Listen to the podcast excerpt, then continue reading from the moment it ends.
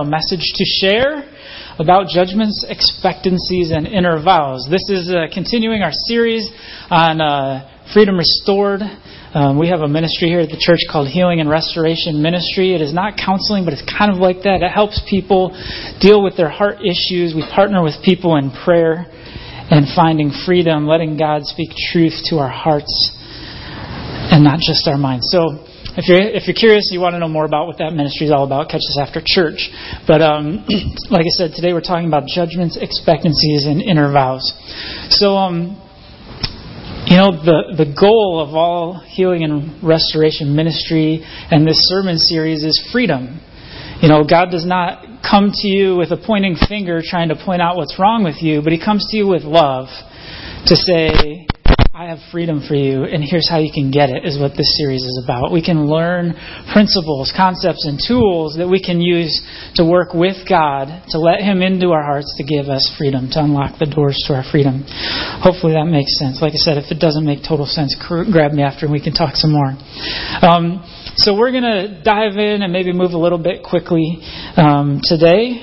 Um, I'm going to start. Yeah, we're going to pass out a handout. This has some of the definitions of uh, the topics that we're talking about. It's got some of the verses we're going to talk through.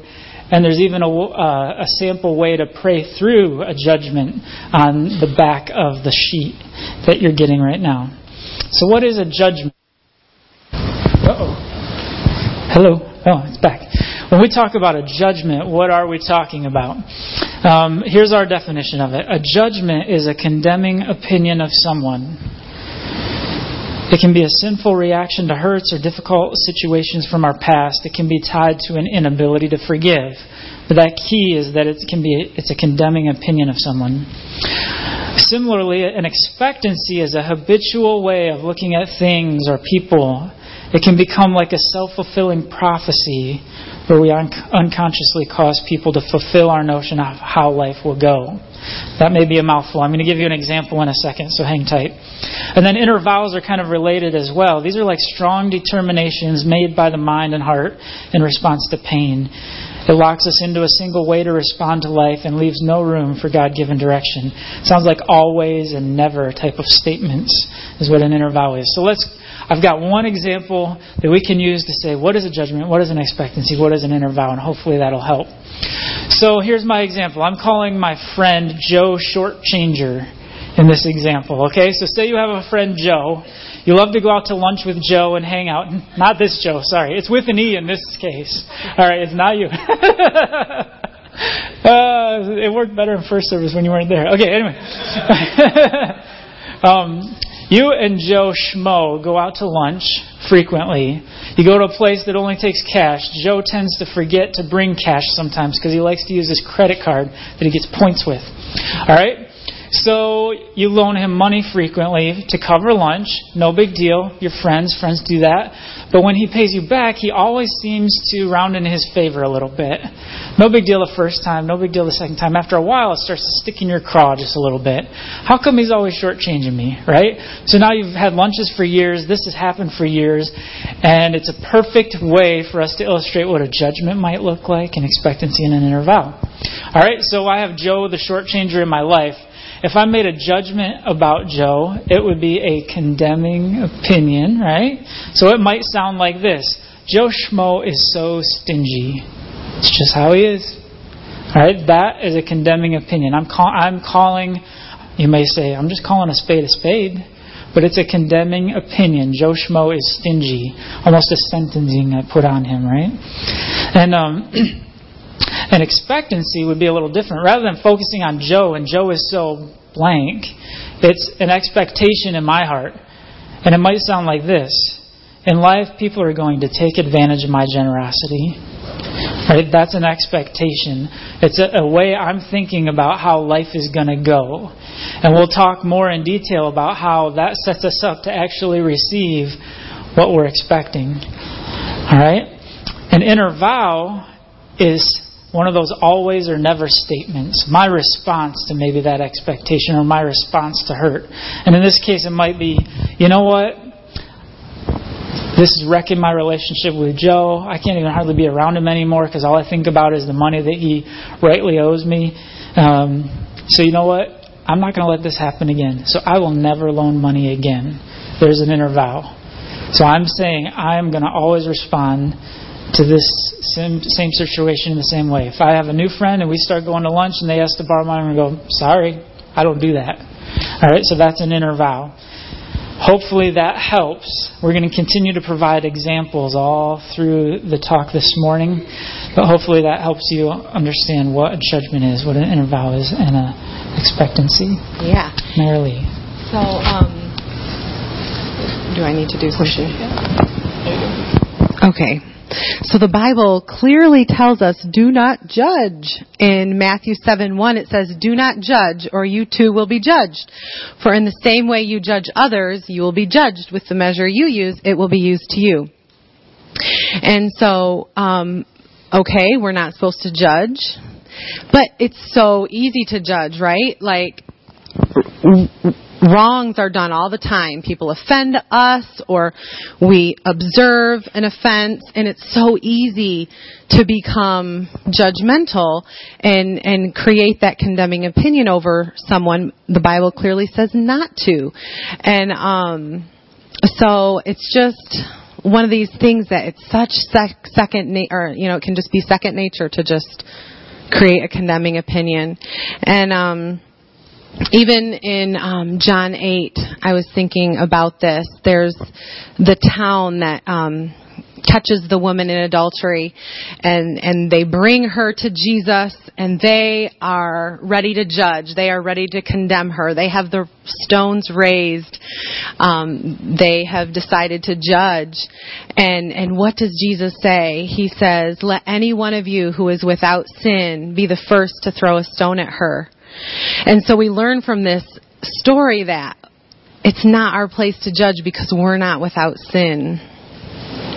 Um, a few years ago, I um, was in a situation where I was observing a family, and um, I was really starting to judge the way the father was treating the mother and his kids, and then the way the mother was responding, and and I was making all these judgments and all these determinations about this is what's going to happen to the kids because of the way they're being treated, and I was judging, judging, judging, judging, and um and so I was like talking to God about it. I started praying about it, and I felt Him say, "There is one judge and one lawgiver."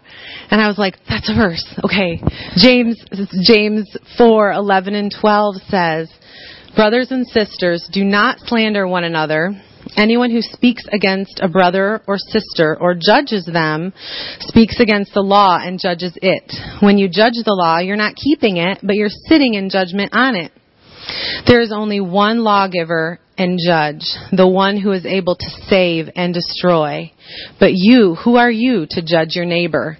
And so I was like, wow, I was really sitting in a, in a judgment seat there in that situation you know, and, and it really opened my eyes to He is the only one who can rightfully sit there because He is able to save and destroy. He is able to give love and mercy and judgment and justice. And so it's His rightful seat alone and not ours to, to judge.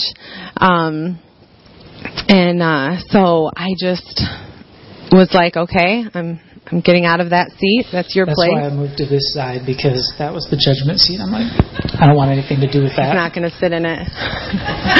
and um and so then I was like, okay, so so what do you want me to do then, God? If this is your seat, if you've got the the judgment taken care of, what do you want me to do? And um you know and so our place instead of judging is is to be a friend to be an encouragement to speak truth um to support to love. You know love always hopes. So be hopeful about the change that could happen in that family situation. Um my place is is not to have a stone raised to condemn but to leave that up to God to handle the judgment and to be um, to to forgive. There was you know wrong done. Forgive them for that, and okay, how can I support and be loving? And um, and so that's our place. Um, and so there is though a place for discernment, right? Like we're not supposed to judge. The Bible tells us that in several places. But we are supposed to have good judgment, you know, and, and be discerning. So there's a difference there. So we know the judgment that we're not supposed to do is to kind of um, place a condemning opinion over someone, kind of like sentencing them. Um, but discernment looks like talking to God about this, what's going on, the situation, and what's at play here, and and um, kind of creating an understanding. But but when we're discerning, we leave the judgment for the people involved up to God. You know, so that is the difference between discerning and judging. All right, back to Joe Schmo, the short changer. So, judging him looked like Joe was so stingy. What does discernment look like? Here's an example. Joe Schmo comes up to me and says, Hey, Bill, we're going to get rich, and here's how. I just need $10,000 to start this business venture. Are you in? Discernment looks like applying wisdom to the situation. You know, I don't have to have a condemning opinion of Joe Schmo. No way I'm not going in with you, stingy guy who shortchanges me. That would be judgment. Instead, I can say, you know what, Joe, you know, I don't feel like that's right for me and my family, so I'm not going to join you in the business venture. Best of luck. Our relationship's not broken by a judgment, but I've set a loving boundary. No, I'm not going to do that. I've applied wisdom. I'm using discernment. So there's where you can see the condemning opinion is not created, but wisdom is applied to the situation. Go ahead. Your notes. Oh, back to me. Yeah. Very nice. All right. So when we get into judgments and expectancies and inner vows, what really comes out is a principle we see in the Bible that we call the law of sowing and reaping. You've probably you could probably say, "Hey, you will reap what you sow." That's in Galatians 6. It says, "Do not be deceived, God cannot be mocked. A man reaps what he sows." Whoever sows to please their flesh from the flesh will reap destruction. Whoever sows to please the Spirit from the Spirit will reap eternal life. And we'll dig into that. Another similar verse we see in Romans 2 says, You therefore have no excuse, you who pass judgment on someone else. For at whatever point you judge another, you are condemning yourself, because you who pass judgment do the same things. So when it comes to judgments, expectancies, and inner vows, we really end up seeing in practice two ways that we reap what we've sown. The first is we do the very thing that we've judged in someone else. So we could go with Joe Schmo, all right? If I've judged him, Joe is so stingy. And then all of a sudden, a couple years down the road, if I'm honest with myself, I realize that when I borrow, I've not been giving back the full amount. You know, I've not been generous with my own money. Holy cow, I'm being stingy too. The very thing I didn't like in Joe Schmo, I'm now doing. What's up with that? I used to be a generous person, but I'm reaping through my own actions what I've sown in judgment over Joe Schmo. All right? The other way that we can reap what we've sown is through someone else. So maybe we, with Joe Schmo, we set up the expectation, like I said, you know what, in life, people are going to take advantage of my generosity. Maybe I didn't make the inner vow I'll never loan again, but now when I do loan money, it seems like everybody takes a little bit of advantage of it. I'm I'm reaping what I've sown through other people in my life around me, not Joe anymore, but others. And what we find is that something there's a spiritual dynamic that gets set up with that expectation. There are, you know, things about the way I act, speak, and and and live that causes the people around me to act out of normal character for them, and I reap that judgment. They, they shortchange me. So let's give another example to that one to help clarify it. Um, there are pastors who wrote one of the books over there called Grace and Forgiveness. It's a great book. Check it out.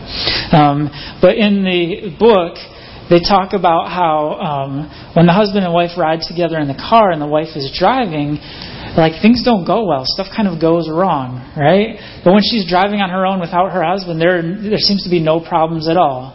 Hmm. They start to figure out that this husband has made a judgment about women drivers, right? You've never heard that in your day to day life, right? The guys at the shop never talk about that sort of thing, do they? this is a common judgment, right, that men sometimes can have. Oh, women drivers, you see somebody on, they see somebody on the road and and that person does something erratic, and maybe their mind assumes it's going to be a lady. Is that true? No, it's a judgment. So this guy recognized it. Kudos to him and his wife for gently leading him to see that realization. Right? He breaks agreement with the judgment. He releases it. He forgives maybe a woman driver in his life that maybe he got in a car said, I don't know what, what started it.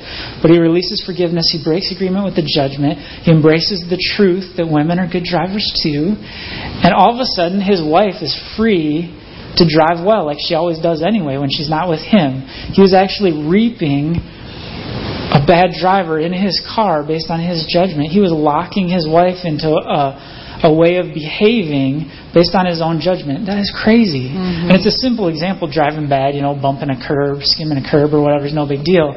But what if I judge, you know, something else about women that is a big deal? Like, oh man, women are manipulative. And then all of a sudden I start reaping that in my wife. What a, what a not fun marriage that would be. Yeah. You know, Marilee's not a manipulative person with her friends. All of a sudden, I could lock her into being that way with me because of my own heart issue. And how much greater would it be to be willing to recognize that, be willing, be humble enough to say, God, I'm sorry, I did do that, I did agree with that bad idea, and change my way and set her free to be herself. And then I get the benefit of living with her free and full and happy and, and an unbroken relationship with each other. Yeah, so this is such an equation. It kind of makes me laugh when I think about it like judge and you will be judged. Like it's such you judge, you know, you sow, you will reap. It's it's no there's no mystery like maybe I won't. No, no you will. Like if you judge, you're going to be judged. And so I have two funny stories before I get into my serious examples. So um many of you know our good friends Seth and Sarah, your good friends Seth and Sarah years ago they told me this story that um when they would drive in the car, you know how you like eat a banana in the car and then you throw the peel out the window? Well, when Seth wasn't in the car, Sarah could always get it out the window. No problem. But but then when she was in the car with Seth, like she would miss every time. And she's like, "What is going on here?"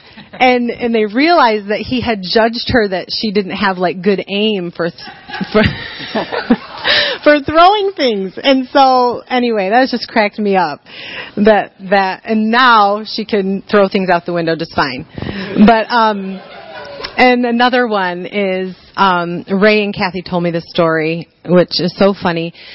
Kathy had been telling Ray a while back, like, there's this thing, judgments, like you reap what you sow, and we're not supposed to judge, like that's just not our place, you know, we're, let's not judge and, and everything. And, and, um, they were at the beach, like, last week or something, and they were walking back up to their car, they, they were barefoot, and, and, um, and they had sand on their feet and everything. So they're walking on the sidewalk up to the car, and Ray steps on a pine needle, and he's like, "Ow!" You know, and and she's like, "Oh, you tenderfoot," and like judged him for you know having tender feet. And so she goes step step, stung by a bee, like. Two steps later, she steps on a bee and gets stung. And so he was like, they both realized, like, oh, you're reaping what you sowed. You just judged me. so they're laughing. But anyway, so it's it just happens. It, it's so real in our lives. So here's a couple other examples to help you kind of see how these can play out and and hopefully you can start identifying like okay do I have judgments that I've made against other people because freedom is the point, right? And we want you guys free. We want to be free so that we're not having to reap what we sowed. So um, feel free to jot some things down if you're realizing, oh, maybe I, I think I judged, I made a condemning opinion against so and so.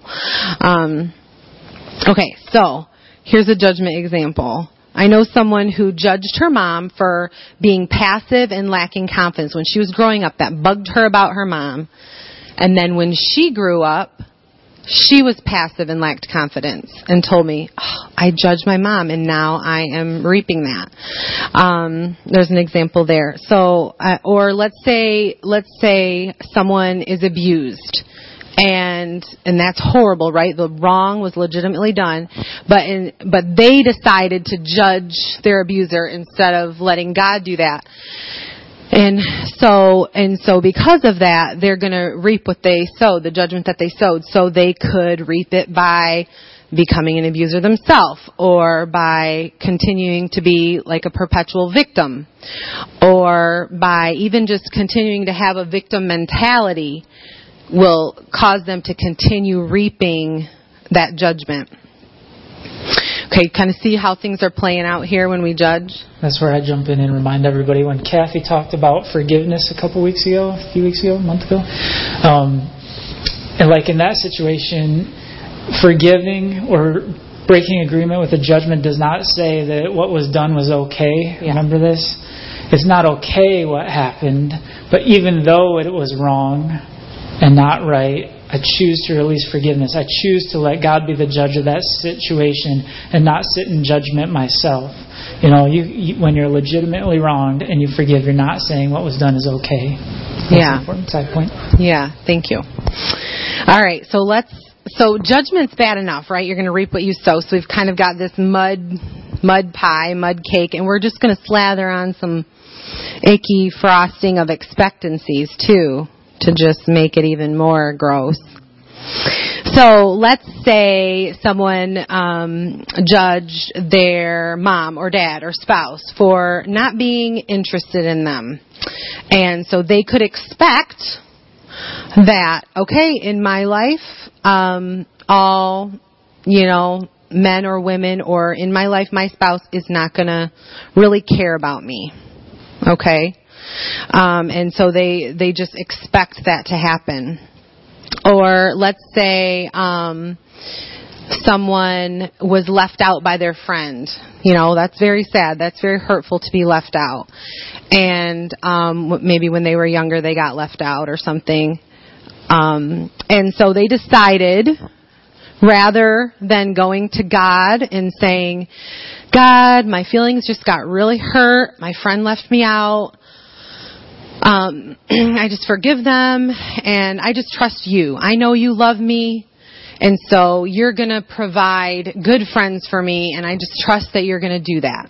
Okay, they could have handled it that way, but instead they decided to judge their friend for leaving them out.